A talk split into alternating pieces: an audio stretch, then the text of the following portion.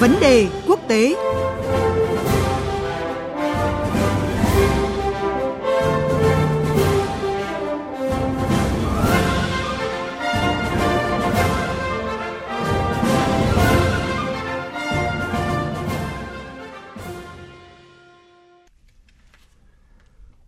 và các bạn, gần một tháng sau cuộc đảo chính quân sự, những diễn biến chính trị, an ninh ở Niger vẫn là tâm điểm chú ý trong dòng thời sự quốc tế. Thực tế, cuộc đàm phán mới nhất và cũng là lần đầu tiên giữa phái đoàn ECOWAS với lực lượng quân sự Niger đã không đạt được kết quả nào và hai bên cũng đã tiến hành một số động thái quân sự đáng chú ý, dấy lên nguy cơ xung đột vũ trang. Liệu hai bên sẽ tiếp tục nỗ lực ngoại giao hay phải sử dụng biện pháp quân sự? Để cập nhật thông tin và những đánh giá từ khu vực, chúng tôi kết nối với phóng viên Bá Thi, thường trú Đài Tiếng nói Việt Nam tại Ai Cập, theo dõi khu vực châu Phi với câu chuyện đàm phán thất bại, cục diện chính trị an ninh Niger rẽ theo hướng nào. Vâng, xin chào phóng viên Bá Thi. Thưa anh, như vậy là cuộc đàm phán đầu tiên giữa phái đoàn cộng đồng kinh tế các quốc gia Tây Phi ECOWAS và lực lượng quân sự Niger thì đã không đạt được kết quả nào. Sự khác biệt trong cách tiếp cận và quan điểm của hai bên thì đã được thể hiện như thế nào qua cái cuộc đàm phán này thưa anh? Xin chào biên tập viên Thanh Huyền, kính chào quý vị thính giả. Như thông tin vừa đề cập thì cuộc đàm phán tại Niamey đêm 20 tháng 8 vừa qua là lần đối thoại chính thức đầu tiên giữa ECOWAS và chính quyền quân sự tại Niger kể từ khi xảy ra cuộc đảo chính lật đổ Tổng thống Niger Mohamed Bazoum đêm 26 tháng 7. Và vì lẽ đó, lần tiếp xúc này mang ý nghĩa rất là quan trọng nhưng cũng được dự báo là rất khó khăn. Và thực tế đã diễn ra tại cuộc đàm phán đúng là như vậy. Cụ thể thì tại cuộc đàm phán, phái đoàn ECOWAS đưa ra đề xuất là chính quyền quân sự Niger phải trả tự do và khôi phục đầy đủ quyền lực cho Tổng thống bị lật đổ Mohamed Bazoum, khôi phục lại trật tự hiến pháp tại Niger. Đổi lại thì ECOWAS đảm bảo tất cả những người tham gia và liên đới trong cuộc đảo chính sẽ được an toàn và không bị truy cứu trách nhiệm.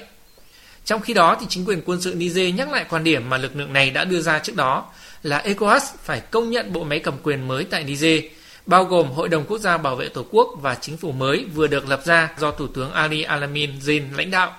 Đồng thời, phải dỡ bỏ toàn bộ các lệnh trừng phạt áp đặt chống Niger liên quan đến cuộc đảo chính này. Có thể thấy rằng yêu cầu mà hai bên đưa ra là rất khác biệt nhau, thậm chí có thể nói là đối lập nhau, nên đương nhiên là không được bên còn lại chấp nhận. Và việc không tìm được tiếng nói chung khiến cho đàm phán rơi vào bế tắc và phải dừng lại. Vâng, sau khi đàm phán không mang lại kết quả thì dư luận lo ngại là khả năng xảy ra xung đột vũ trang. Vì trước đó thì cộng đồng kinh tế các quốc gia Tây Phi đã tuyên bố là có thể sử dụng biện pháp quân sự để lập lại trật tự hiến pháp ở Niger khi mà giải pháp ngoại giao không thành công. Vậy thì cho đến thời điểm này, nguy cơ đó được giới quan sát khu vực nhìn nhận ra sao thưa anh?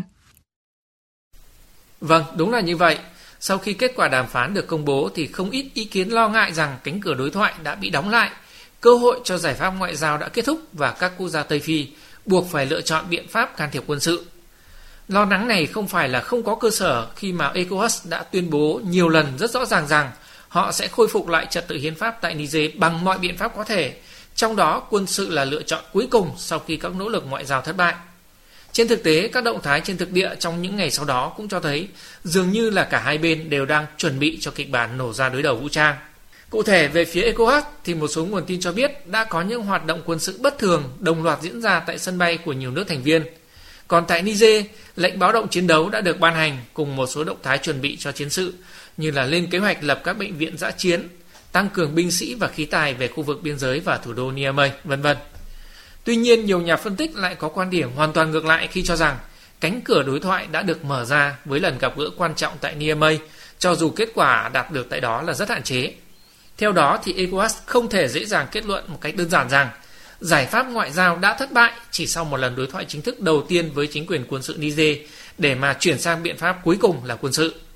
Tiếp đến, khối này phải đối mặt với áp lực rất lớn nếu theo đuổi biện pháp quân sự, bao gồm sức ép từ dư luận quốc tế về tính chính danh của hành động can thiệp quân sự khi mà khối này chưa có được sự ủng hộ rộng rãi ngay trong nội bộ ECOWAS lẫn cộng đồng quốc tế. Tiếp đến là áp lực từ rủi ro thành công của hành động can thiệp quân sự khi mà mới chỉ tập hợp được một số ít cam kết đóng góp lực lượng tham gia với quân số rất là hạn chế.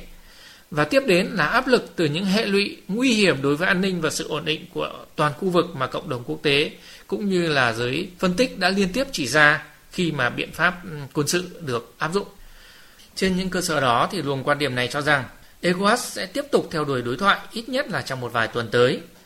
Việc khối này có các động thái quân sự bất thường như một số nguồn tin loan báo Có lẽ chỉ là nỗ lực nhằm hỗ trợ cho các giải pháp ngoại giao được diễn ra và đi đến kết quả kỳ vọng mà thôi.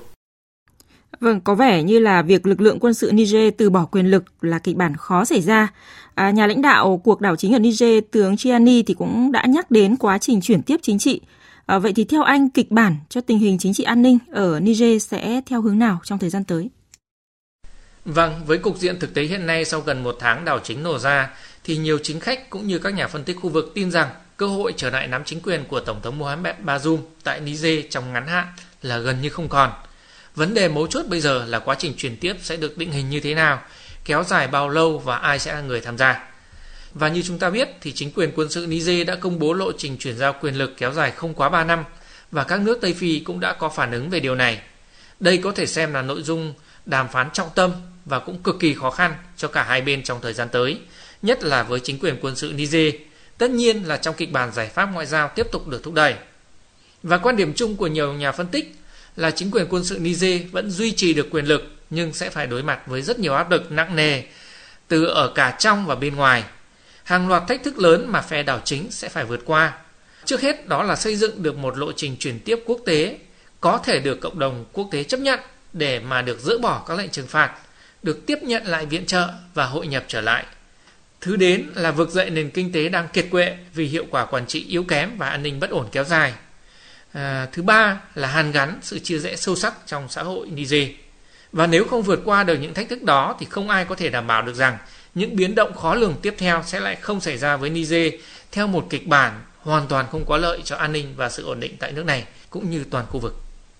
Vâng, xin cảm ơn phóng viên Bá Thi với những thông tin và phân tích về tình hình chính trị an ninh tại Niger. Thực tế cho thấy là dù có những lời đe dọa cứng rắn, song vẫn còn nhiều cơ hội để có thể tránh được hành động can thiệp quân sự từ ECOWAS và Niger. Cộng đồng quốc tế thì tiếp tục kỳ vọng vào các nỗ lực đối thoại và một giải pháp hòa bình cho vấn đề Niger để khu vực Tây Phi không rơi vào bất ổn hơn nữa.